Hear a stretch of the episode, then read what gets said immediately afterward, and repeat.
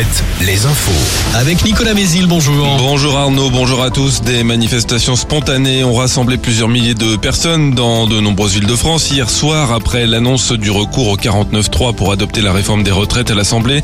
Rassemblement notamment de plusieurs centaines de personnes à Tours, mais aussi à Limoges où quelques poubelles ont été incendiées, tout comme à Poitiers. À Nantes, ce sont plusieurs milliers de manifestants qui ont défilé dans le centre-ville. Les incidents ont été plus importants. Des poubelles, des poubelles non ramassées depuis plusieurs jours ont aussi été incendiées, des vitrines endommagées.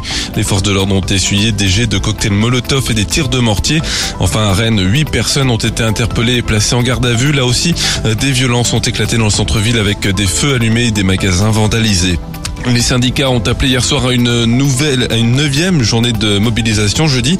Et avant ça, à des rassemblements de proximité ce week-end. Mais des actions sont à prévoir dès aujourd'hui. Par ailleurs, près de Saint-Nazaire, les salariés de la raffinerie de Donge se réunissent en assemblée générale tout à l'heure à 13h30 pour décider de la suite de leur mouvement. À l'assemblée, des motions de censure ont été déposées ou vont l'être? Après l'engagement de la responsabilité du gouvernement, elles devraient être mises au vote lundi. En foot, trois nouvelles têtes dans l'effectif de l'équipe de France pour les deux prochains matchs. Le gardien Brice Samba fera ses débuts en bleu, tout comme Wesley Fofana et Kefren Turam, le frère de Marcus.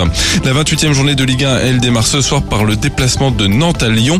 En national derby breton, Concarneau Saint-Brieuc ce soir. Orléans reçoit Sedan, Cholet joue demain, Le Mans lundi. En Pro D2 de rugby, Vannes reçoit le leader Oyonnax, Angoulême le deuxième, Grenoble. En handball, notez la victoire du HBC Nantes hier en Star League contre Cesson-Rennes, les Nantais leaders provisoires du classement en attendant les autres matchs.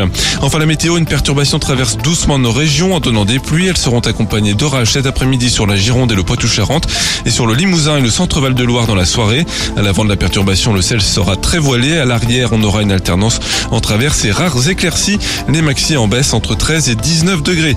Prochain flèche à 5h30 à tout à l'heure.